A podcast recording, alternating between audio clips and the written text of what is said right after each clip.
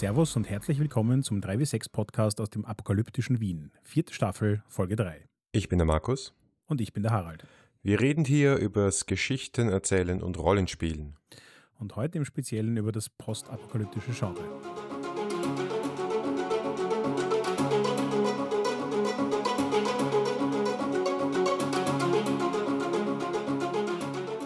Bevor wir loslegen, dürfen wir noch einmal Danke sagen. Vielen, vielen Dank für die großartige Unterstützung auf Patreon und zwar insbesondere unserem Sponsor. Wuhu! Wir haben unseren ersten High-Level We Are Now Getting Rich Sponsor. More or less. Ja, Herzlichen Dank an Harald von Planetary, der sich extra erkundigt hat, ob er uns nicht mehr Geld geben kann, worauf wir ein Sponsor-Level eingeführt haben, das derzeit von einer Person eingenommen wird und das ist Harry von Planetary, unserem Lieblingsrollenspielgeschäft in der Otto Bauer Gasse in Wien. Ich glaube, die Wiener kennen es wahrscheinlich eh. Alle, die mal zu Besuch in Wien sind, sollten da auch hin. Das ist eine Seitengasse der Einkaufsstraße Marie-Hilfer-Straße. Und es ist das größte, großartigste, kleinste Rollenspielgeschäft Wiens, würde ich mal sagen. Vollkommen richtig. Der wichtige Hinweis ist die TARDIS hier. Es ist von außen total klein, aber drinnen steckt so unglaublich viel Spiel drin. Und ein Harry, der halt ein wirklicher Verkäufer aus Leidenschaft ist und einen auch wirklich gut berät. Und das macht einfach eine super nette Kombination aus. Ja, genau. Es gibt auch nicht mehr so viele. Also sind wir froh, wir uns ein bisschen gegenseitig unterstützen können. Der Rollenspiel-Podcast, das Rollenspielgeschäft und umgekehrt. Super. Wir haben aber auch ganz viele Level 2 Patreons, die einerseits in den Genuss von Audio-Extras kommen. Die kommen noch, keine Angst. Und äh, auch unserem 3W6 Slack beigetreten sind. Und ihr werdet heute schon spüren, dass sich dadurch auch ein bisschen unsere Vorbereitung verändert hat und wir ganz viel Input vorab kriegen. Ja, da möchte ich auch gleich noch anmerken, wow, wow, wow. Vielen Dank an all die vielen Unterstützer, die uns 5 Euro im Monat geben und damit in unser Slack kommen. Erstens, es ist total spannend, sich mit euch zu unterhalten und zweitens, ähm, ich bin wirklich beeindruckt, was da alles an Feedback kommt. Das hat bis jetzt sowohl die Interviews, die wir seitdem geführt haben, als auch eben die Vorbereitung auf die heutige Folge um einiges spannender und interessanter gemacht. So ist es. Und ich bin auch besonders begeistert, dass so viele von den Namen, die wir jetzt gleich runterlesen werden, mir vollkommen unbekannt sind. Und das bedeutet auch, dass offensichtlich ganz viele von euch da draußen uns sehr gerne regelmäßig und offenbar mit Freude zuhören, so sehr, dass sie gerne uns unterstützen wollen. Und bisher noch kein einziges Mal irgendwo kommentiert oder geliked oder was auch immer haben, was auch vollkommen okay ist, weil jetzt zeigt ja, dass ihr da seid und dass ihr uns so mögt, dass ihr uns sogar unterstützen wollt. Ja, dann wollen wir einfach mal anfangen. Zuerst mal danke Jens Reinecke, Stefan Lengel, Marco Zimmermann, Olli Groß, Andreas Adelboller, Dungeon Fog, Johannes, Jörg Sterner, David Steinkopf, Julian Kluge, Angus McLeod, Matthias Belger, Tom Kitsch. Ja, und vielen Dank auch den 18 weiteren Unterstützerinnen und Unterstützern, die auf Level 1 unterstützen und damit in unserem Patreon-Feed sind. So, und jetzt wollen wir aber mal über den Weltuntergang reden, oder? Höchste Zeit. Ja, wir zäumen das Pferd jetzt ein bisschen von hinten auf. Wir haben zuerst, weil wir gerade so ähm, begeistert waren und irgendwie so im Testspielmodus über Dungeon World gesprochen. Eigentlich geht aber das ganze Genre zurück auf Apocalypse World und deswegen, bevor wir über Apocalypse World sprechen, sollten wir über das Genre Postapokalypse oder apokalyptische Geschichten sprechen. Irgendwas mit Weltuntergang.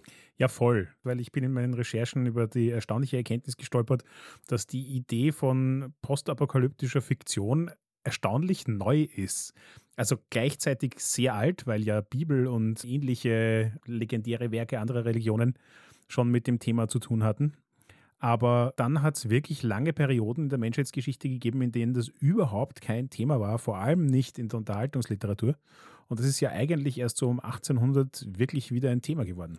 Ja, und so richtig ein eigenes Genre würde ich sagen, erst nach dem Zweiten Weltkrieg. Was ich wiederum vollkommen nachvollziehbar finde, weil wann, wenn nicht nach dem Zweiten Weltkrieg? Ja, ich glaube, die Menschheit war sich dann einig, dass sie in der Lage ist, sich selbst auszulöschen. Vorher war das nur so halb klar. Vorher waren irgendwelche Götter und mythologische Ereignisse und vielleicht Mega-Naturkatastrophen notwendig, zumindest in der Literatur, um uns selbst auszulöschen.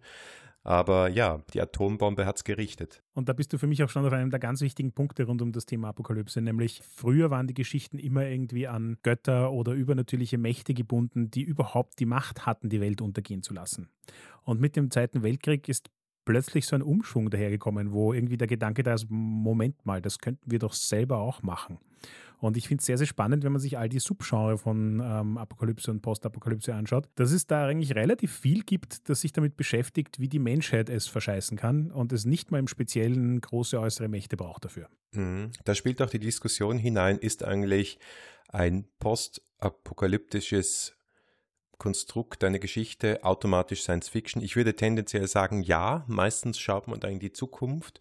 Ähm, aber es gibt natürlich dann, je nachdem, was diese Apokalypse auslöst, je nachdem, wie unsere Welt, wie wir sie kennen, untergehen, ähm, auch Geschichten, die sehr stark in Richtung Horror oder sogar in Richtung Fantasy abdriften. Also Stichwort natürlich Zombie-Apokalypse, Pandemie, Zombie-Virus. Ähm, das geht dann sehr schnell in Richtung Horror, wohingegen, wenn die Aliens angreifen, es noch eindeutiger Science Fiction ist.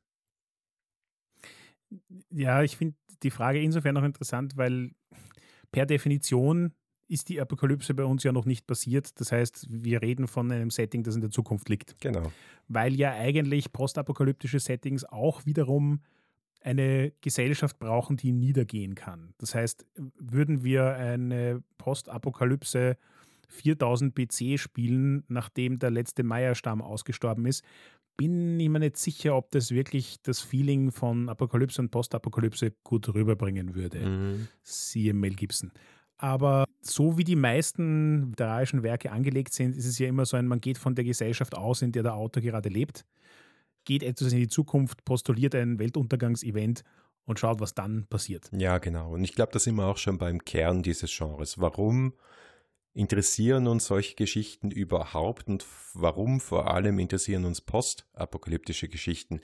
Die Weltuntergangsgeschichten an sich, das ist klar, da gibt es Spektakel, da gibt es großes Leid, da gibt es Katastrophen, das ist so wie der Autounfall, wo man nicht wegschauen kann.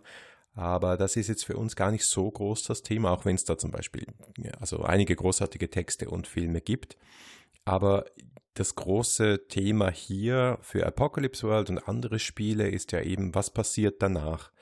Und da haben wir ja vorher mit unseren Unterstützern auf Slack ein bisschen diskutiert und sind einige sehr, sehr spannende Ideen gekommen, was dann eigentlich den Reiz dieses Genres ausmacht, beziehungsweise was überhaupt der Kern der Postapokalypse ist.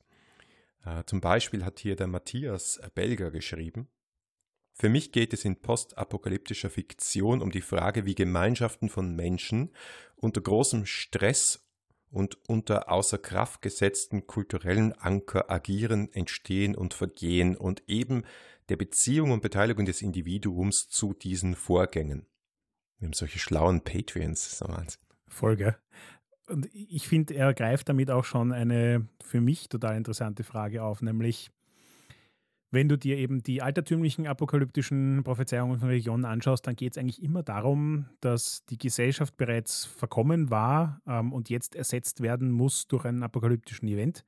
Ähm, und das, was danach folgt, ist nach den religiösen Dikten die richtige Form des Lebens. Und seit wir uns in der Moderne mit Postapokalypse beschäftigen, ist es ja im gewissen Sinn genau andersrum. Wir haben plötzlich eine Zeit nach der Apokalypse, wo die gesellschaftlichen Normen und Regeln nicht mehr gelten, so wie sie bisher existiert haben, respektive wo diese plötzlich verhandelbar werden wo neue Experimente durchgeführt werden können, wo neue Werte entstehen können. Und das hat halt sehr oft in seiner Darstellung den Charakter von so ein bisschen die, die Rückkehr in ein wildes Leben, wo weniger Struktur und weniger Gesellschaft existiert, als sie das heute tut. Ja, genau. Und das ist, glaube ich, genau die Phase, wo die meisten Geschichten und die meisten Spiele ansetzen. Und da gibt es zwei Aspekte, die auch äh, bei unserer Diskussion auf Slack immer wieder genannt worden sind. Zum Beispiel der Olli Groß hat gesagt, es ist der Überlebenskampf beziehungsweise die Motivation in einer Welt, deren bestehende Zivilisation vernichtet wurde, überleben zu wollen. Das ist so super spannend. Auch dieser Überlebenskampf kann natürlich sehr unterschiedlich sein, je nachdem, wer dein Gegenspieler ist. Ist es die Natur? Sind es die Zombies? Ist es eine Seuche? Ist es einfach der Mangel an allen möglichen Ressourcen? Oder der Thomas hat auch gesagt, dass die äußere Bedrohung nur vordergründig die größte Gefahr ist und vielmehr geht sie aus seiner Sicht davon aus, dass man zurückgeworfen wird auf dem Menschen selbst. Also sozusagen, es ist mehr dieses ähm, Herr der Fliegen-Szenario. Es gibt keine Regeln mehr, es gibt keinen Staat mehr, es gibt keine Polizei mehr, es gibt keine Normen mehr, alles ist zerbrochen und wir sind auf uns selbst als Menschen zurückgeworfen. Was passiert jetzt? Zwischen den beiden Statements liegt für mich ja auch dieser vollkommen interessante Gedanke, dass die Leute, die nach einer Apokalypse übrig bleiben und die Protagonisten einer Geschichte sind, diejenigen sind, die überleben wollen. Das sind, das, die haben so ein bisschen das Veteranensyndrom. Das sind die, die das Glück hatten und die Fähigkeiten hatten zu überleben. Und es sind die, die überleben wollen. Das heißt also auch psychologisch quasi dafür geeignet sind, weil wenn all diese Faktoren nicht gegeben wären, dann wären sie jetzt nicht mehr da. Und das schafft gerade aus Rollenspielperspektive so ein ganz interessantes Spannungsfeld, weil das heißt, dass jeder Mensch, der in einer Postapokalypse noch lebt, per Definition ein Abenteurer ist. Wohingegen in klassischen Rollenspielen es ja immer so ein bisschen diese Unterscheidung gibt zwischen den Leuten, die ausziehen, um Abenteuer zu suchen, und denen, die der Meinung sind, die haben einen Bäcker. Ja. Vielleicht haben sie einfach nur Glück. Vielleicht sind sie in diese Situation geworfen und mit dem konfrontiert, dass sie sich jetzt entscheiden müssen ja, will ich überleben oder will ich nicht überleben?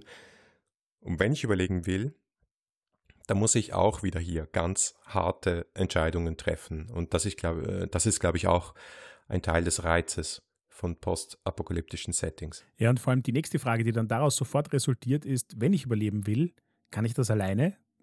Ich würde sagen, in apokalyptischen und postapokalyptischen Settings ist die Antwort eigentlich aus Prinzip nein. Dieses Lone Wolf also es gibt dieses Lone Wolf-Thema in diesen Settings, gar keine Frage, das kommt immer wieder vor. Aber am Ende des Tages überleben nur die, die es schaffen, sich zu einer funktionierenden Gruppe zusammenzufügen. Und das ist halt genau das, worin Apocalypse Worlds und PBTA Games wirklich gut sind, nämlich die Beziehungen zwischen den verschiedenen Charakteren abzubilden. Ähm, das Konfliktpotenzial, das du zwischen einem Lone Wolf und einem eher gruppengetriebenen Charakter hast. Und die Frage, wie schaffen sie es, sich so zusammenzuraufen, dass sie überleben und das, was daraus wird. Und ich finde es total interessant, wie unterschiedlich das in unterschiedlichen Texten, Filmen, Medien abgehandelt wird. Also das, was immer als allererstes genannt wird in diesem Kontext, ist auch interessant, weil das ja recht jung ist, dieses Phänomen. Es ist Mad Max, die alten Filme, aber vor allem auch Fury Road. Und äh, kleiner Spoiler und kleiner äh, Vorgeschmack, wir haben bereits ein Interview aufgezeichnet und da hat jemand gesagt zu äh, Mad Max Fury Road, da hat jemand unser Spiel verfilmt, Apocalypse World nämlich. Also offensichtlich war das sehr am Punkt vom Feeling, von der Tonalität. Und ähm, da ist es ja so, äh, da ist es einerseits in Mad Max ist es so dieser ganz harte Kampf um Ressourcen, ist aber auch spürbar, dass es dieses Franchise in den 80er Jahren entstanden ist und dieser Punk-Gedanke, der sehr stark drin ist, dieses äh, extrem individualistische und äh, wir bauen uns eine neue Welt, aber auf Basis von Anarchie oder irgendwelchen Stammesriten oder Cargo-Kulten. Das war mal, ich glaube, eine, eine sehr spannende Spielart von Post Apokalypse, aber weiß Gott nicht die einzige. Gut, dass du den Punkt aufbringst, nämlich das Thema Ressourcenknappheit. Und ich finde es extrem spannend, vor allem wenn man sich Fernsehserien anschaut, die sich mit dem Thema beschäftigen, dass die Ressourcenknappheit zwar immer wieder vorkommt, aber quasi nie ein Dealbreaker ist. Also es ist jetzt nie so, dass quasi alle verhungern, sondern es ist immer so ein, ein Stressfaktor, das dich auch motiviert, nach neuen Ressourcen zu suchen. Und da sind wir schon bei dem zweiten Punkt, wo ich vorhin gemeint habe, in der Postapokalypse ist jeder ein Abenteurer. Es hat auch in der Postapokalypse jeder einen Grund, herumzulaufen und nicht einfach nur zu Hause zu sitzen und das gemütliche Leben zu genießen. Ja, also die Ressourcenknappheit setzt dich unter Druck. Das ist eines, ein wichtiges Element. Oder es kann natürlich auch das bedrohliche Element sein, das dich jagt. Stichwort Zombie-Apokalypse. Und da fand ich äh, The Walking Dead sehr spannend, weil das ja auch eindeutig nach der Apokalypse durch die, also nach, dem, nach der Zombie-Seuche spielt und es auch darum geht, wie kommen die Leute überhaupt zurecht, wie bauen sie neue Gesellschaften auf, wie überleben sie unter der Voraussetzung, dass die Zombies halt jetzt da sind und bleiben. Und was auch spannend ist, ich habe jetzt nicht alle Staffeln gesehen von The Walking Dead, aber genug, um mitreden zu können, sagen wir es mal so, ist, dass die in jeder Staffel an einer oder mehreren verschiedenen neuen Gesellschaftsmodellen vorbeilaufen oder auch mitmachen ein Stück weit. Also es gibt einerseits diesen, diesen Clan, diese Sippe, die herumzieht, aber da gibt es jemanden, der sich halt einfach auf seine Farm zurückzieht und so tut, als wäre nichts gewesen und möglichst alles aussperrt und dieses ländliche, einfache Leben idealisiert. Dann gibt es den absoluten Despoten, der äh, ebenfalls sich ein äh, einkerkert oder äh, die anderen aussperrt, aber halt ähm, ja einen mini-totalitären Staat aufbaut und so weiter und so fort. Also das fand ich an der Serie spannend, dass du durch die Welt gehst und siehst, wie unterschiedlich verschiedene äh, Menschen und Gruppen ähm, neue Gesellschaften aufbauen, die alle nicht ideal sind, aber zumindest vielleicht aus dem Ideal besser zu leben, sicherer zu leben entstanden sind. Wobei es in der Postapokalypse offensichtlich dazu gehört, auch immer zu zeigen, warum diese Ideen dann letzten Endes schieflaufen. Also gerade Walking Dead ist ja ein Beispiel dafür, dass absolut jede Idee, die sie aufgreifen, die am Anfang so ausschaut, als ob sie erfolgreich sein könnte, dann aus irgendeinem Grund wieder kollabiert und es sozusagen weitergeht. Also im gewissen Sinn habe ich mich ja oft schon gefragt, ob ähm, der Walking Dead nicht sowas wie episodische Stories in Staffellänge sind. Weil am Ende der Staffel wird es bis zu einem gewissen Grad immer wieder auf Status Quo resettet. Sie müssen wieder von vorne anfangen. Sie stehen wieder vor denselben Problemen.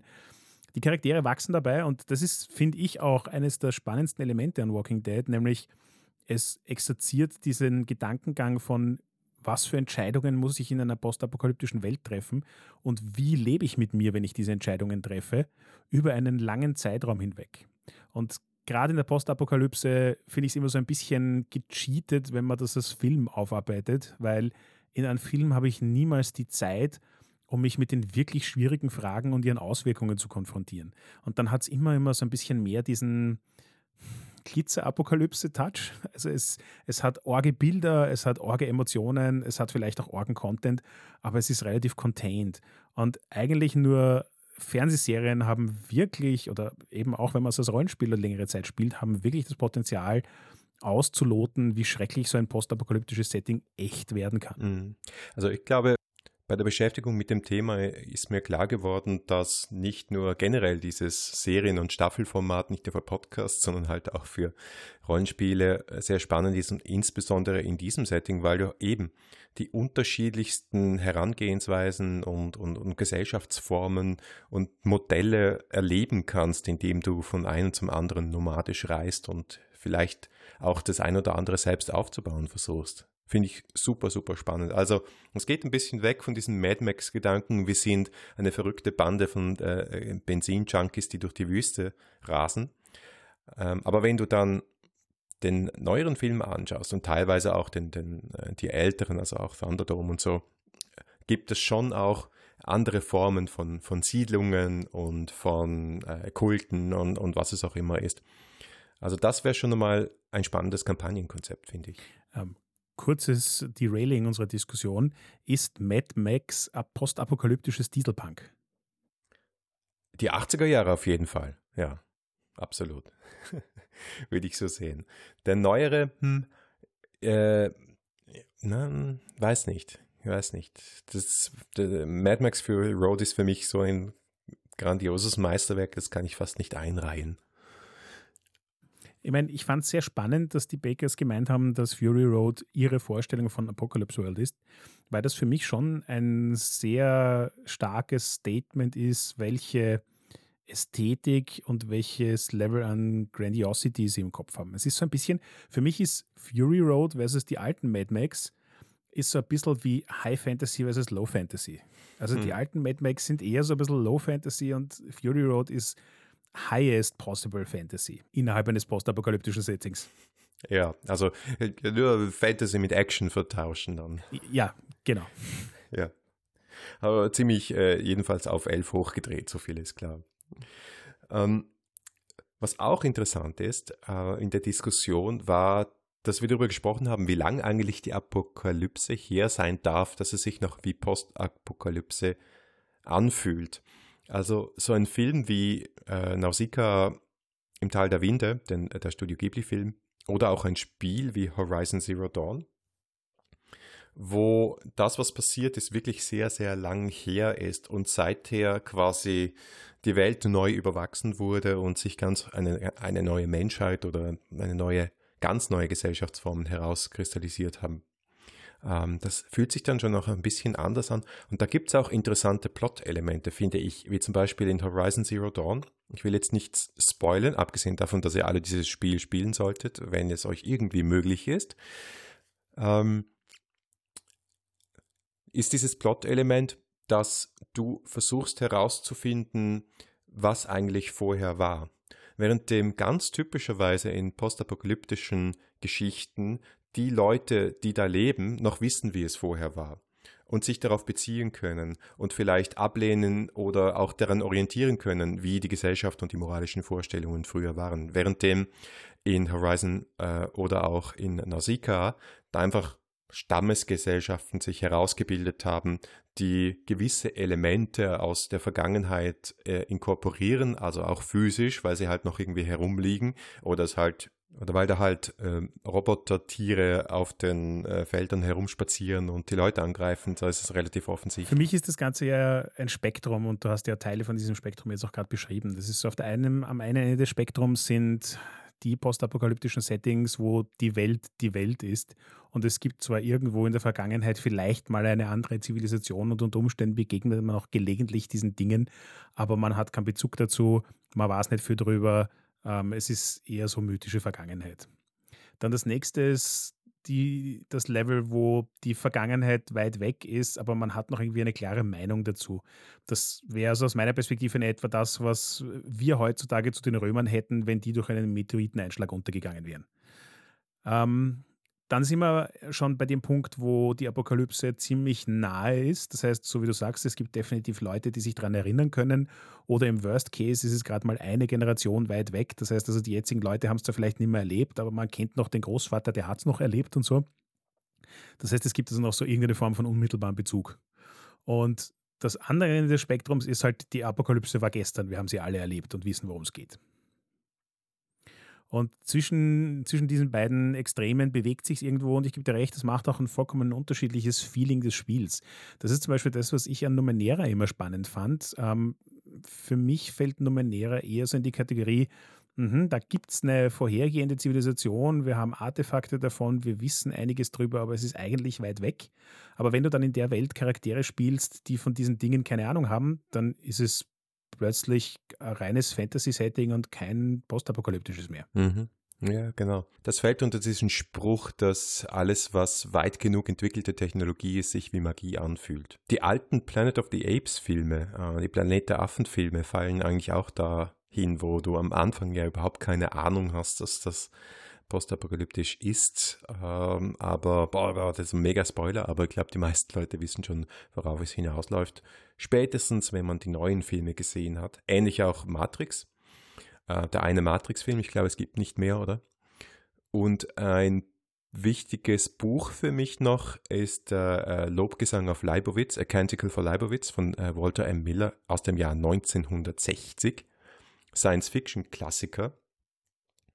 Ähm, da fängst du aber an in der Wüste Amerikas, wo Mönche ein geheimes Wissen von vor Jahrhunderten noch aufrechterhalten, bis die Menschheit wieder reif ist für dieses Wissen. Super, super spannend. Und da werden dann aber auch wieder Jahrhunderte und sogar Jahrtausende umspannt in diesem Buch und eine Art äh, ja, zyklisches Geschichtsbild äh, hervorgekramt. große Empfehlung von mir. Planet of the Apes hat für mich übrigens einen der grandiosesten ähm, Reveals, den ich jemals in einem Science-Fiction-Film gesehen habe, weil sie sich nämlich so viel Mühe geben, es als ganz straighte Science-Fiction aufzubauen. Sie spielen sogar mit den Tropes der Zeit, schwarze Löcher und uh, wir sind jetzt weit weg und bla bla bla. Ähm, und dann ist es nicht mal eine Zeitreise nach hinten, sondern es ist einfach nur eine blöde Zeitreise nach vorne. Und in einer einfachen Szene machen sie ein postapokalyptisches Setting draus. Also fand ich wirklich, wirklich elegant damals. Ja, das hat mich als Kind so dermaßen geflasht. Das war so ein starker Science-Fiction-Moment meiner Kindheit oder Jugend. Großartig. Äh, übrigens, Zeitreise ja, ist auch äh, eine wichtige oder oft herangezogene Komponente mit zum Beispiel die ganze Terminator-Serie oder 12 Monkeys. Ja, wenn du die beiden Dinge mischst, Zeitreise und Postapokalypse, dann wird es super weird und super spannend.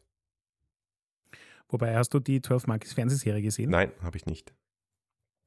Also ich habe jetzt auch, glaube ich, nur die erste Staffel davon gesehen, keine Ahnung, ob es eine zweite gibt, aber jedenfalls, da fand ich schon mal sehr spannend, dass sie die Postapokalypse wesentlich mehr beleuchten. Also es ist nicht nur so dieses, diese ausgefransten gelegentlichen Szenen, wo jemand in einer Zelle sitzt oder so, sondern du lernst halt wirklich viel über diese Welt kennen und sie hat so ein explizites postapokalyptisches Feeling und eben diese zentrale Idee, dass Leute Zeitreise, verzweifelt versuchen, Zeitreise zu nutzen, um aus der Apokalypse wieder rauszukommen. Mhm. Und das ist schon ein starkes Motiv, finde ich. Ja, sehr, sehr cool. Jetzt haben wir schon einiges angesprochen, was spannend ist am Rollenspielen in diesen Settings. Schauen wir uns vielleicht noch ein paar Systeme an. Also vielleicht außer Apocalypse World, weil da reden wir die ganze nächste Folge drüber. Schade. nein, sag ruhig deinen Satz, aber wir müssten dann eine ganze Folge darüber füllen. Nein, nein, das passt schon. Was kennst du denn noch so? Ähm, ich muss ehrlich zugeben, ich habe also ich fand deine Auflistung, was dir alles an Systemen eingefallen ist, die postapokalyptisch sind, recht spannend weil da Sachen dabei waren, die ich gespielt habe, aber die bei mir gar nicht so sehr als äh, Postapokalypse aufgefallen sind. Ich gebe dir natürlich also eins davon ganz klar Numenera. Ne? Ähm, auch Engel, ganz spannend. War für mich immer eher ein fantastisches Setting und kein apokalyptisches Setting. Aber letzten Endes hast du natürlich vollkommen recht, passt auch. Auch spannend, ähm, The Quiet Year, letztens erst gespielt. Eigentlich von der Definition her ein ganz klares postapokalyptisches Setting. So quasi, die Welt ist untergegangen, wir haben eine Gruppe von Überlebenden, die jetzt darum kämpfen, ähm, wie sie am Leben bleiben können. Aber es ist vom Feeling her so vollkommen anders. Und es hat mich auch ein bisschen erinnert an Annihilation. Und zwar den Kinofilm mehr als das Buch, weil Annihilation diesen Touch von du bist in so einer ganz anderen, fremdartigen Welt ziemlich gut rüberbringt gleichzeitig gepaart mit dem Gedanken, dass sich diese Zone ausdehnt und irgendwann die ganze Welt so ausschauen könnte. Und wenn das passiert ist, sind wir ja eigentlich in einem ziemlich postapokalyptischen Setting. Und The Quiet Year schafft es, genauso wie der Name sagt, irgendwie dieses Feeling rüberzubringen, von wegen, du bist in einer Postapokalypse, aber eigentlich geht es jetzt nicht ständig um Kämpfen ums Überleben, also kämpfen im Sinne von, ich hau jemanden anderen auf die Nase, damit ich überlebe, sondern es ist mehr so ein, wirklich das Struggle for Resources, der im Vordergrund steht. Und die Hoffnung, dass man alles bis zu dem Punkt bringt, bevor quasi das Jahr vorbei ist und der Winter zuschlägt, ähm, dass tatsächlich ein Überleben auch drin ist. Und das ist von der Stimmung her ganz, ganz anders als andere postapokalyptische Spiele, die ich kenne. Ja, klar. Die Avery Elder, äh, von der werden wir noch hören. Wir werden über Monster Hearts sprechen, das ist auch von ihr. Sie hat noch ein äh, postapokalyptisches oder apokalyptisches Spiel gemacht, Dream SQ. Ähm, ich kenne das nicht wirklich, deswegen hier nun mal der Name genannt. Was habe ich gespielt? Nicht wahnsinnig viel, muss ich ehrlich zugeben. Ich habe mal einmal All Flash Must Be Eaten gespielt, das Zombie-Spiel. Hat sich auch nicht wahnsinnig apokalyptisch, postapokalyptisch angefühlt, sondern eher so wie dieser oh, äh, es sind plötzlich Zombies in der Welt, wir müssen irgendwie überleben. Also eher so dieser Moment, wo die Zombies zum ersten Mal auftreten, als dieses, äh, wir leben in einer, einer, Welt voller Zombies und müssen überleben. Kennst du äh, Mutant Year Zero? Das es ja mittlerweile auch auf Deutsch gibt. Ich kenne es, ich habe es allerdings noch nie gelesen oder gespielt. Okay, da kann man nicht wahnsinnig viel drüber sagen. Es gibt ein ganz bekanntes, viel älteres Mutantenspiel, das ist Gamma World. Das ist ganz schön abgefahren, aber ich habe es ehrlich gesagt auch nicht ausprobiert. Da war ich jetzt total überrascht, wie ich das auf der Liste gesehen habe, weil ich habe Gamma World gespielt. Das ist schon sehr lang her und ich habe keinerlei Erinnerung daran, dass es ein postapokalyptisches Setting ist. Aber das ist ein bisschen ein Theme für mich. Ich habe festgestellt, ich habe, glaube ich, in meinem Leben noch nie mit Absicht versucht, nein, das stimmt nicht. Ich habe einmal in meinem Leben mit Absicht versucht, ein postapokalyptisches Zombie-Setting unter Fate zu spielen. Das war lustig, aber eigenartig. Ähm, und ansonsten habe ich, glaube ich, nie mit Absicht versucht, Postapokalypse zu spielen. Und viele von den Spielen, die ich kenne, sind bei mir letzten Endes auch nicht als Postapokalypse verankert geblieben. Aber ich gebe zu, jetzt, wo wir uns mehr damit beschäftigen und wo ich mir eben auch Apocalypse World angeschaut habe und wo man durch solche Serien wie The Walking Dead halt auch sehr explizite gute Beispiele hat, reizt es mich schon mal als Genre. Nämlich einfach, weil es so eine unglaubliche Bandbreite hat. Es ist so, du kannst an einem Punkt anfangen, den alle kennen und es von dort in absolut jede Richtung treiben, von Hard Sci-Fi über Low Fantasy bis zu Supernatural Suspense, von es geht nur um menschliche Probleme bis hin zu es geht um die Probleme des ganzen Planeten oder mehr, weil es mit Außerirdischen zu tun hat. Es ist so richtig alles, alles, alles drin von einem gemeinsamen Startpunkt aus und mir fällt sonst kein anderes Genre ein, bei dem das so gut funktionieren wird. Ja, das ist für mich irgendwo der Science-Fiction-Moment in dem Ganzen, weil Science-Fiction ist das Genre der Ideen und die eine Idee, die du hast hier, ist die Art der Apokalypse und was das für Konsequenzen hat. Und das ist interessant. Und das andere, was für mich so interessant ist an dieser Art von Spielen, ist diese Frage, dass wir auf uns selbst zurückgeworfen werden, dass wir mit der Frage konfrontiert werden, wir haben jetzt alles auf Null gestellt. Was glauben wir hier? Was bedeutet es, ein Mensch zu sein? Was bedeutet es, unter Menschen zusammenzuleben? Gibt es noch eine Ethik? Gibt es noch eine Moral? Wir müssen das jetzt hier verhandeln. Möglicherweise mit Waffengewalt, möglicherweise auch nicht.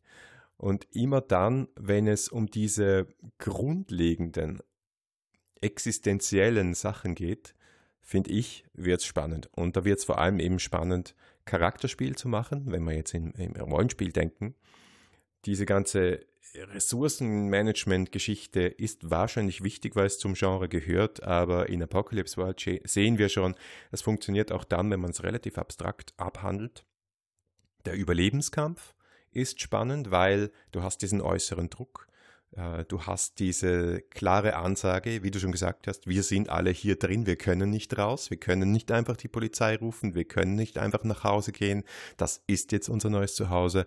Und gleichzeitig Nachdem wir alles auf Null zurückgesetzt haben, haben wir den vollkommenen Gestaltungsspielraum. Und vielleicht, vielleicht ist das genau auch der Grund, warum die Bakers für ihr Spiel, für das erste PBTA-Spiel, das ist absurd, aber für Apocalypse World genau dieses Genre genommen haben, weil du auf der Nulllinie anfängst und dann anfängst, deine Welt zu bauen. Ganz real, weil es gibt keine Welt. Ich war ja am Anfang wirklich verwirrt, warum Apocalypse World Apocalypse World ist, weil es gibt so viel massentauglichere Genres, wo es mehr Interesse gibt, in denen man ein neues System aufsetzen könnte.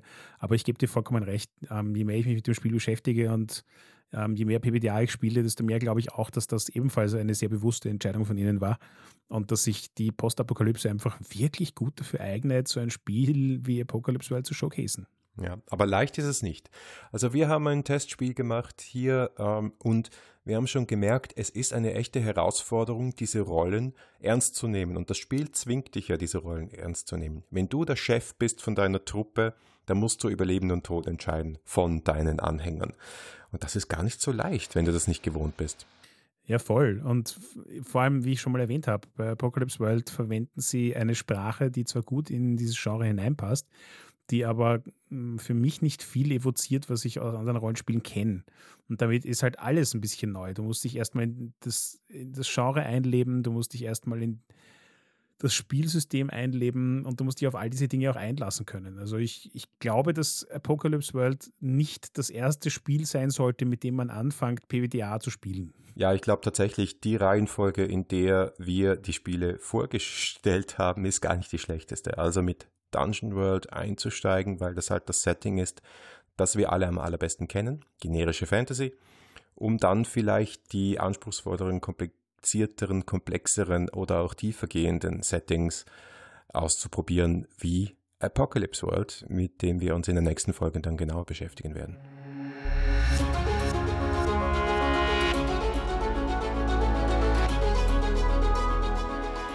Danke fürs Zuhören. Das war die dritte Folge unserer vierten Staffel. Feedback lesen wir gerne auf iTunes, Facebook, Twitter oder im Web unter 3w6.fm. Wenn euch diese Folge gefallen hat, dann gebt uns doch eine Bewertung auf iTunes. Oder ihr unterstützt uns mit einem kleinen Beitrag auf Patreon. Danke fürs Zuhören und bis zum nächsten Mal.